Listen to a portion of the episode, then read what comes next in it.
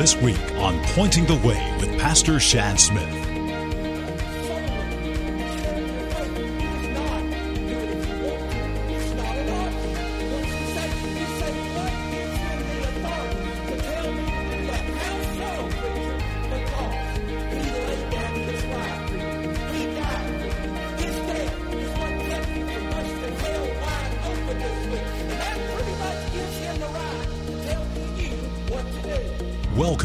Pointing the Way, a ministry of the Northside Baptist Church in Dallas, Georgia.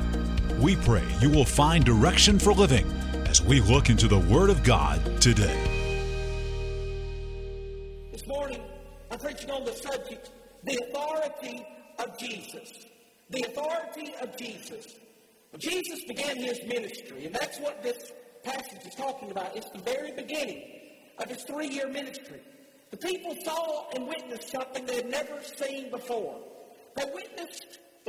Of a man that had ultimate authority over everything. What he wanted done happened. He came forth, his authority, in everything he touched, everything he did. When Jesus preached, he preached with authority. When he called men to follow him, that call went out with authority. When he spoke to demons and told them to come out of a man, he did that with authority. And when they brought him a woman who lay sick with a fever, as the great physician, he lifted her up, and his authority over that sickness made her well. So whatever Jesus does, he does with authority. Why? Because he is unlike no other man that's ever walked on planet Earth. He is God wrapped in human flesh. So he is the ultimate authority. This morning, I want us to consider him as the ultimate authority. I want to ask you, is he your authority? Is he your Savior? Is he your Lord? Does he call the shots in your life? Have you witnessed him exercising his authority over your storms, over your struggles, over your sins? That's what we're going to talk about today the authority of Jesus. We see his authority put on display in four different situations in the Gospel of Mark in chapter 1. Notice, first of all, we see this authority in what I call the convicting preaching of Jesus Christ. The convicting preaching of Jesus Christ. Look again with me at verse 14 and 15. Now, after that, John was put in prison. Jesus came into Galilee preaching the gospel of the kingdom of God and saying the time is fulfilled and the kingdom of God is at hand. Repent ye and believe the gospel. In verse 14, the Bible tells us that John the Baptist has been put into prison. Up until now, John, the forerunner, he's been the one doing all the preaching, getting the world ready to meet the Messiah. But now, John's been put into prison. John's not preaching out there anymore. And another one has come Jesus. Jesus has now stepped into the spot of preacher for the world. You know, I, I thought about that, and this is not the text of the, the, the thought of the whole message today, but it, it stands to, to observe here that you might stop a messenger, but you can't stop the message.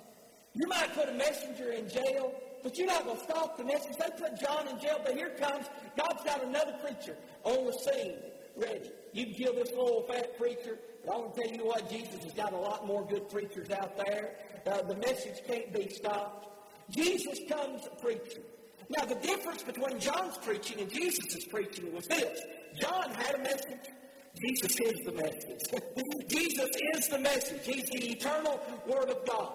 And verse 14 tells us that Jesus comes into Galilee preaching. Now, I want you to think about where Jesus was. In, in chapter 1, before uh, his ministry begins, he's down there in southern Israel. He's down at Bethabara. He's being baptized. And now he begins his preaching ministry. He walks clean by Jerusalem, right by Jerusalem, right by the place where all the preaching takes place, right up there where all the preachers are, right up there where the temple is. He walks right by that place, right by all those religious people, and he goes up there in the redneck hillbilly country. I like that. That's my people up there. Somebody say amen. I mean, he's up there with, with, the, with the common people, the Galileans, and he goes up there and begins to preach to those common ordinary people. Mark tells us what his message was right there in the text. He says that uh, I come preaching the gospel of the kingdom of God. Uh, and he came telling these people, repent and believe the gospel. And he preached this message with authority. There's great conviction when he preached. What a message he preached. You know, that's the same message God calls us to preach today. That's the same message God called me to preach. Why is that the only message? Because it's the only message you can believe and go to heaven. It's the only message that can save you. The, the message of repent and believe the gospel. That word repent is a very, very important word. We get a lot of folks today stand in pulpit that never use the word repentance. That's a mighty important word, ladies and gentlemen. Without repentance, Jesus said, You'll all likewise perish. I mean, if there's a word that stands between me and hell, I want to know what that word is. And ladies and gentlemen, the word is repent. It means turn from your sin. If you walked down an aisle years ago, signed a little card, repeated the little uh, repeat after me prayer, and never turned from your sin, never repented, I got bad news for you. You are not on your way to heaven. Without repentance, Jesus says you're going to perish in the lake of fire. So if you want to be saved, you've got to repent, and then Jesus said you've got to believe the gospel. What's the gospel? Well, the gospel is the message that you and I are guilty sinners. Let me give you a chance to say amen right there. We're all guilty sinners. The best person in the room today is a wretched sinner. We're deserving of the wrath of God, but God commended his love toward us in that while we were yet sinners, Christ died for us. Jesus Christ went to the cross. He bore our sin at Calvary. The Father poured out the wrath that should have gone us. He poured it out onto Jesus. Jesus said, It is finished. He paid the payment. They laid his dead body, and it was fully dead. They laid a tomb. And three days later, miraculously, with resurrection power, Jesus Christ came out of the grave conquering death, and today he offers you a relationship with God on the basis of the blood that he shed on Calvary. That, that is the gospel you got to believe. Now, if there's any part of what I just said that you don't believe, I've got bad news. You're not saved. If there's any part of the gospel you not you don't believe, you can't go to heaven. When Jesus preached the message, he didn't preach a little bit of it and leave part of it out. Listen, a half truth is a whole lie. I, am telling you, you talk about the love of Jesus, but if you don't talk about the wrath that, of God that we all deserve, the gospel doesn't make sense. Why would anybody want to be saved? You got to be saved from something. And so Jesus came preaching repentance. What he was saying is, you got to turn from your sin. How dare Jesus? That's mighty judgmental telling them they're sinners. You know, today they say, oh, I, I hear even people in the church say, well, you know, you know, I know you're not supposed to judge. Where'd you get that? You say, well, the scripture says, judge not lest you be judged. It also says to get the tube before out of your eye before you try to get the splinter out of somebody else's eye. In other words, don't judge others until you judge yourself. Don't take scripture out of context. You got to tell a man he's a sinner, incurring the wrath of God before the gospel will ever make sense to him. He's got to know he needs it.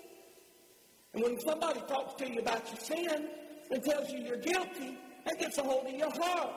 You think about it, it convicts you. And that's the way Jesus preached. He preached with Holy Ghost conviction and authority. And if you'll do exactly what he said, if you'll repent and believe, not in your head, but in your heart, the way Romans 10 talks about, believe that gospel, trust it for your salvation, then that conviction will give way to conversion and you'll be saved. The convicting preaching of Jesus. That was God's message then. That's God's message now. It's God's message for today. It has not changed. Repent and believe. And when you hear the message repent, letting you know you're a sinner, and believe the gospel, does that convict your heart at all? If you're, if you're convicted, you'll know it. I won't have to tell you. I, nobody had to tell me what was happening when God was dealing with my heart. I knew that funny feeling. I mean, it wasn't indigestion. I knew it was the Holy Ghost of God dealing with my heart. Nobody had to tell me that. I knew God was dealing with me. And when God deals with you, and if He deals with you today, you will know that it's God.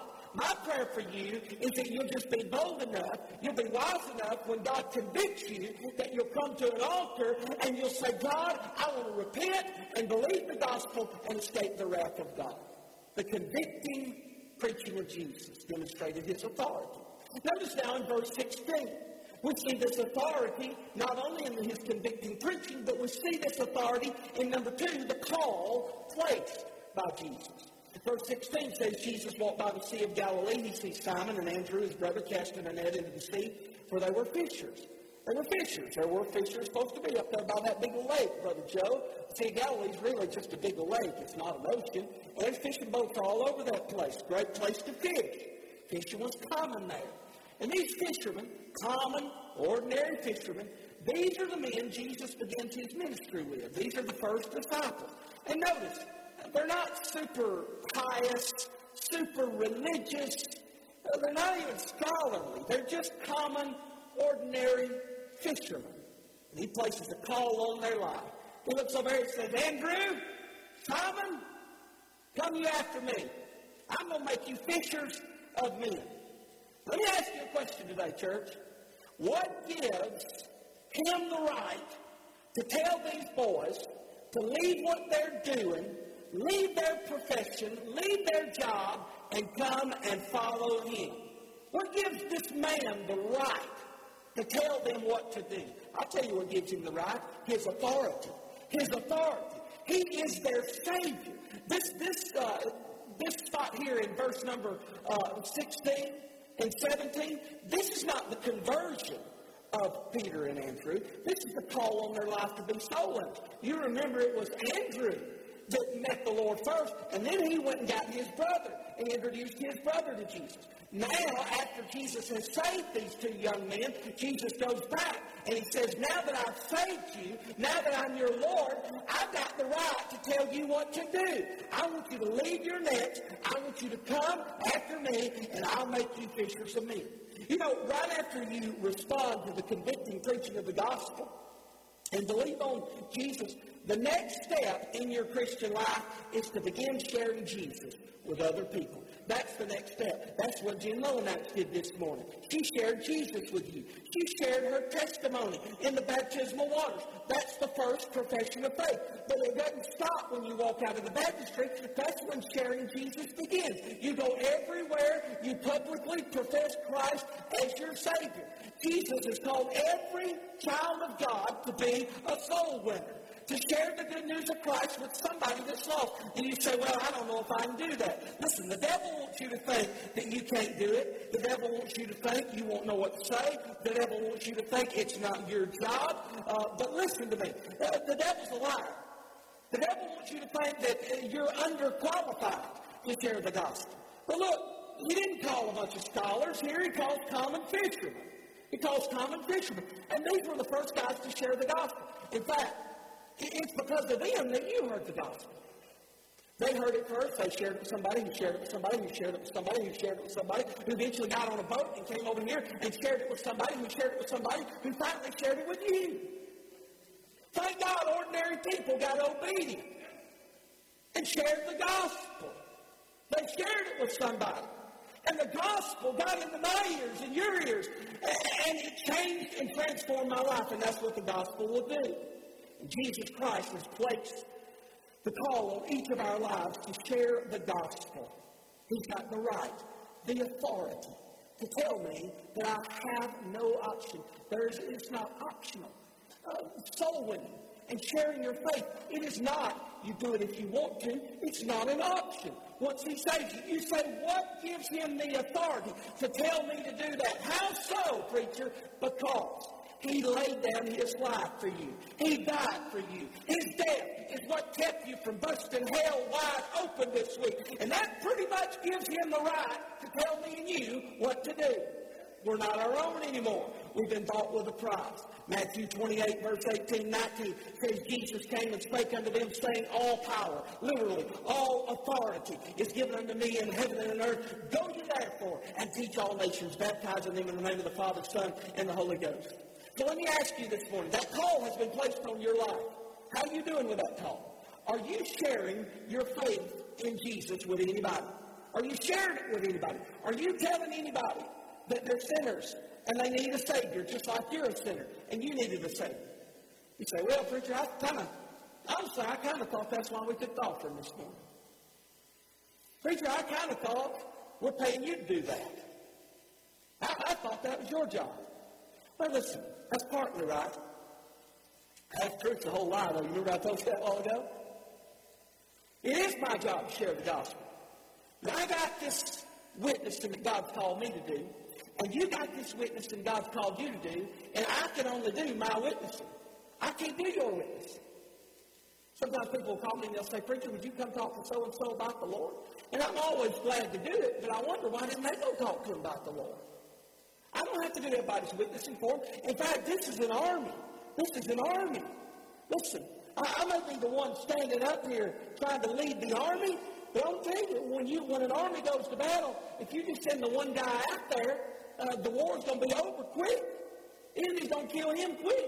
It takes all of us out there sharing the gospel. So it's my responsibility and it's your responsibility. And one day our authority is going to hold us accountable. He's going to ask you, what'd you do with the gospel? Did you share the gospel with your friends? Did you share the gospel with your family? Did you share the gospel with your next door neighbor? God's put that call on your life. Now, I understand there's some people that just won't obey that call. You just flat decided, I'm not going to do it. I'm not going to do it. And there's some people, they've been saved 30 years, and they've never led anybody to faith in Jesus Christ. A good way to know if you're, if you're obedient to this call, are you leading people to faith in Christ? Have you ever shared the gospel with somebody and brought them to the place of decision and said, Would you like to be saved? Have you ever done that? That's the question. Jesus called these men to go and do that. It's not optional, it's a command. I remember Brother Ronnie in the first church I pastored. Boy, I come in there uh, just a ball of fire, just a blaze. I was ready to go win the world. I, am kind of like the little preacher that that, uh, that he pastored his first church, and they had a little 500 watt radio station, AM station in the town. He, he pastored in. He told them he said, "I want to go uh, preach on that radio, little 500 watt station." And so the first Sunday morning, about 8 o'clock, they turned the mic on down there at the radio station, and they said, all right, preacher, when you get in there, go in there and preach. And he walked up to the mic, at that little 500-watt station, and says, hello, world! When I was pastoring in my first church, this little country church, and I thought I was just going to go win the whole world for Jesus. So, boy, we just started out like crazy, man. I had my first deacons meeting, Brother Leroy, and I told the deacons, I said, we're going to start a Saturday morning visitation program. We're going to go knocking on doors and telling people about Jesus. And I had two uh, older deacons and dear, sweet, sweet men, and we finally got together on some things. But on that first meeting, it didn't start out good because those men said, well, what do you want to do? I said, I, want to start a Saturday morning visitation program. They said, well, if you'll wait till next month, we'll have our visitors meeting come around. Uh, we'll vote on that and make sure the church wants to do it. Didn't go over real well in that meeting with me. I was young and dumb and not as sophisticated and smart as I am today. And, and, and, so I wasn't so polished about how I dealt with it because I gave them a glimpse of glory that morning and told them, you don't vote on the commands of Jesus. It's not optional. He told us to do it. You either obey it or you disobey. Jesus didn't give these men a choice. He said, call them. I'm your authority. I've saved you. I told you to go be a soul winner. And how did they respond? He says, straightway, immediately they forsook their nets and followed him. And that's the word that Mark uses, straightway, immediately. That they forsook their nets. They, when Jesus said jump, they said, how high? I mean, immediately. Why'd they do that? Because he's the authority. And then down to verse 19 20, he goes, calls James and John, does the same thing. And now all four of them, uh, Simon, Andrew, James, and John, they leave something behind. Simon and Andrew leave their nets. James and John, they leave their boats. All of us have to leave something behind. There's something that's holding you back from being a soul winner, but you have to leave that behind. I don't know if it's a fear of public speaking. I don't know if it's just you ain't got time to do it. I don't know if it's you don't want to do it. I don't know if it's bad theology. You think you're not supposed to do it. Whatever's keeping you from doing it, you got to leave that net behind and go do it. Preacher, you're acting like soul winning and following Jesus is the same thing. It is. It is the same thing. You say, Oh, I'm following Jesus. Are you soul winning? Are you sharing the gospel? Jesus said, Follow me and I will make you a soul winner. Following Jesus and soul winning is the same thing. So you're telling me I can be saved and not follow Jesus, I'm telling you that's why the Muslims are reaching more people than the Christians are. It's because you got a bunch of saved people that they got fire insurance, but they never started following Jesus. Jesus said, if you want to follow me, you'll be a soul winner. If you're not sharing the gospel, you're not following Jesus. You're not following. These men came to Christ. They didn't come to follow a program, an organization, an ideology, or a movement. They're following a person. If you're going to follow him, you do what he does. He came to seek and to save that which was lost. If you're not doing that today, if you're not obedient to the call placed by Jesus Christ on your life, here's what you need to do. In the invitation, you need to come and kneel in an altar and say, Lord, I have been disobedient. Maybe that's why you're not blessed in my life. Maybe that's why you're uh, disciplining my life. And I've been disobedient, but I repent of that today, and I'm going to get obedient. I'm going to follow you and be a soul winner. That's the authority Jesus has to place that call on your life. Number three, we see his authority in what I call the conquering power of Jesus Christ. Verse 21 says they went into Capernaum straightway on the Sabbath day, and Jesus taught. He taught in the synagogue. And verse 22 says they were astonished when Jesus started preaching, something was different about it. They'd never heard of anybody like Jesus. I mean, his content's good, it's truthful, his delivery's flawless, his insight penetrated their heart, and above all, he preached with such power and authority. They looked at this guy and they said, in every sense of the word, this guy's awesome. We've never heard of anybody like him. But they hadn't seen anything yet. Verse 23 tells us that in that synagogue, there was a man with an unclean spirit. And while Jesus was preaching, this guy starts crying out, Oh, Jesus, stop. Leave us alone. Leave us alone. Boy, I bet that woke these folks up. Verse 24. The man cried to the unclean spirit, Let us alone. What have thee? What have we to do with thee, thou Jesus of Nazareth? Or thou come to destroy us? I know who thou art, the Holy One of God. When Jesus started preaching, it woke those people up. Got their attention, got the attention, it arrested and convicted. You remember I told you he's a convicting preacher. It convicted that old lost man. You know, preaching ought to do that. It ought to convict us. It ought to stir us up. I mean, it, it ought to arrest us and wake us up. Something starts stirring in the heart of this man. And don't miss this. Something was stirring in the heart of this man who was at the house of God. Oh, he, he, he could look as religious as anybody, but deep down inside, he was getting convicted. Are you with me? Are you listening? I'm talking to a bunch of people you pass any day of the week for a bunch of badges, but it's something convicting going on down in your heart. Have you got something lacking in your life? Have you got church membership but lack the relationship with God? That's the message of this guy right here. He's in church on the Sabbath day, but something is stirring in his heart. Not long ago, I stood in the spot where this happened. I went into that synagogue. We went over there in Capernaum. Remember, uh, Lord preached in, in this particular synagogue. As I sat there on the bench in the ruins of this synagogue right here, I thought about how this man came in there that day. And I wonder how many days before that had he walked in there, heard little of nothing of the gospel, left unchanged, walked back in the next week, left unchanged. And then I thought about here. How many people walk into this place, hear the gospel, leave week after week, and it doesn't penetrate your heart? It doesn't convict your heart. You do nothing with it. It doesn't arrest you. It doesn't stir you. It leaves you unchanged. Beloved, I want you to know that Jesus met you at this place today not to leave you the way he found you. He came to conquer the sin in your life. And you can have a little religion, attend a little church, just don't let this gospel get too personal. Is that the way you are? I, I don't mind a little church, a little hymn singing, a little bit in the offering plate, but, but don't get real personal with me. Don't get all up in my business. Listen, that sounds like the devil talking. When this man got stirred, that's the first thing he said, leave me alone. Don't get personal with me. All I came for today, I just come for the show. I just came for the music. I just came for the fellowship. I didn't expect somebody to come in here and tell me to repent and believe the gospel. I just came because this is where all my friends are. I'm okay with church. You just don't get in my business about my personal walk with God.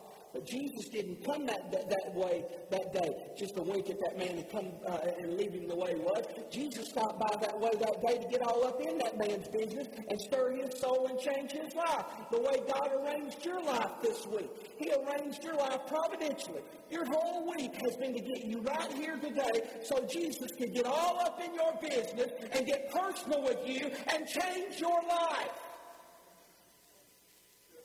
Verse 26. 25, Jesus rebukes the demon spirit. Verse 26, uh, 25, he tells it to come out of the man, and in verse 26, the guy starts convulsing. They probably thought he was having some seizure. He starts crying out, and the demon leaves this guy. And in verse 27, look at verse 27.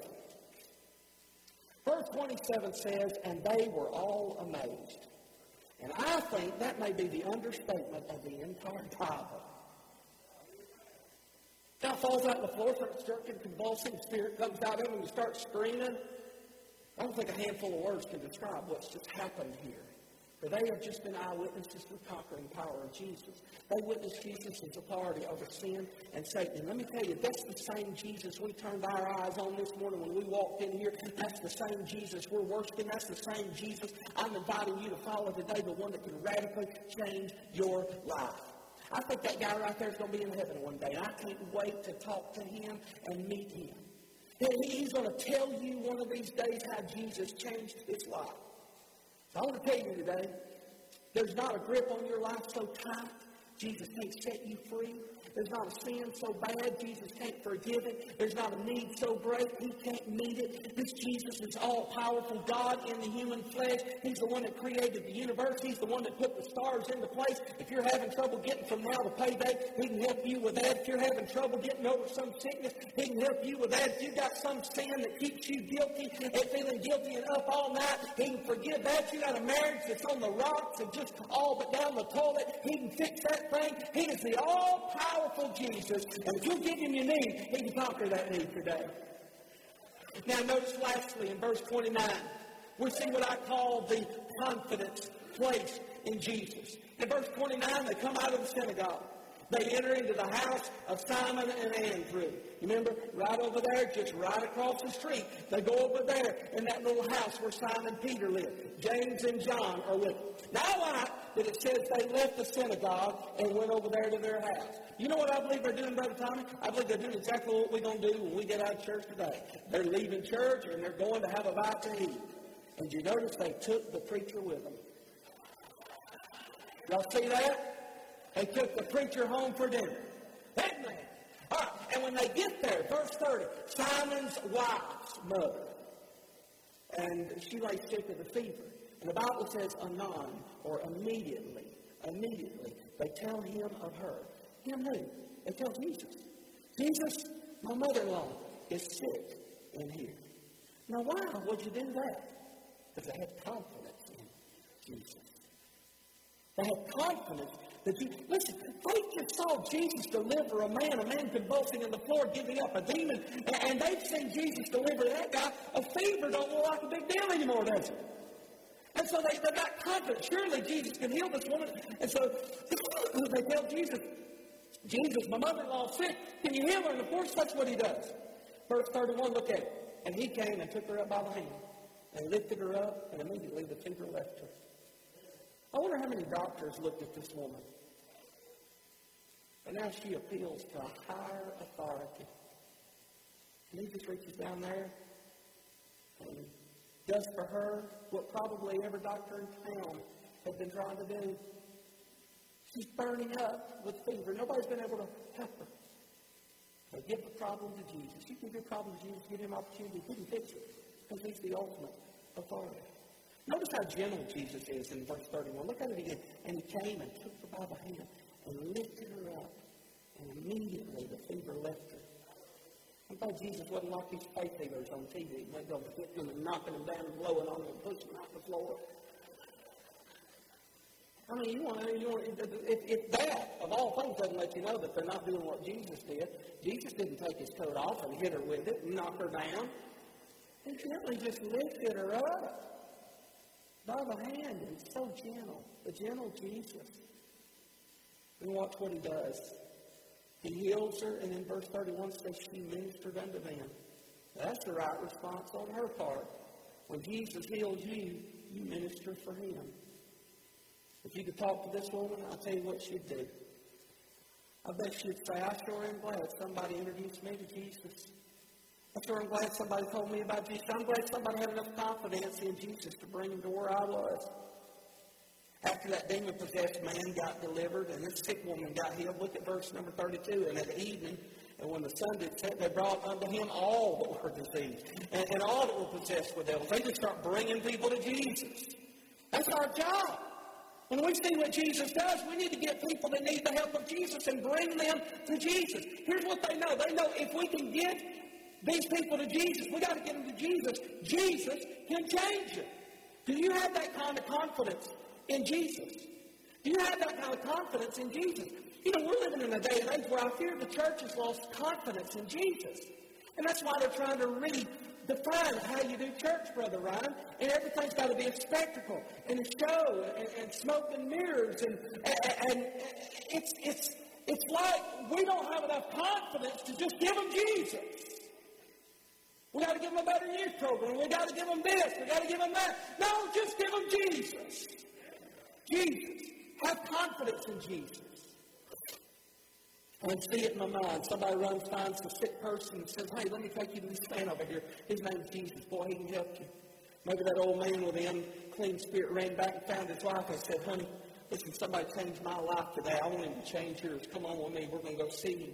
Or maybe there's a child out there and they run and say, uh, Brother, help me get mama. Uh, uh, the doctors ain't been able to help her, but he just did something in this woman's life over there. Maybe he can do that for my mama. And they take and they carry this, uh, this one to Jesus. Or maybe four guys see a leper guy and the house is full.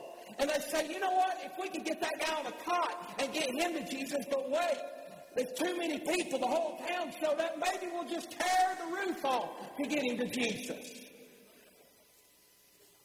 These people knew who the authority was that day, who was in charge, and they got into Jesus. God sent me here with a message today to help get some of you to Jesus, and that's what I'm going to do. I'm going to give you an invitation here in just a second. If you've got a need, just leave your seat and come down to the aisle, come to Jesus. Maybe you're sitting with somebody today and they need some help. Why don't you lean over to them today and say, listen, I'll go with you in the invitation. I'll go down there with you to the altar if you want to go. Just be a friend to them. Lean over to them. You can be in judgment. Just say, hey, listen, I, I know you got things in your life. If you want to go, I'm going to go pray. I'd love to go with you. Help them get to Jesus. He's the authority. Let me close with a story. Y'all come with a song. Uh, hang with me just one second. Years ago, Stephen Olford, one of my favorite preachers, told a story in the jungles of Africa, there's a tribe about to elect a new chief. And the man running for chief of the tribe was named Dazi. As the people were about ready to, devo- uh, to vote, some of them began to question Dazi's love for the tribe. And then Dazi reminded them of something that had happened many years before.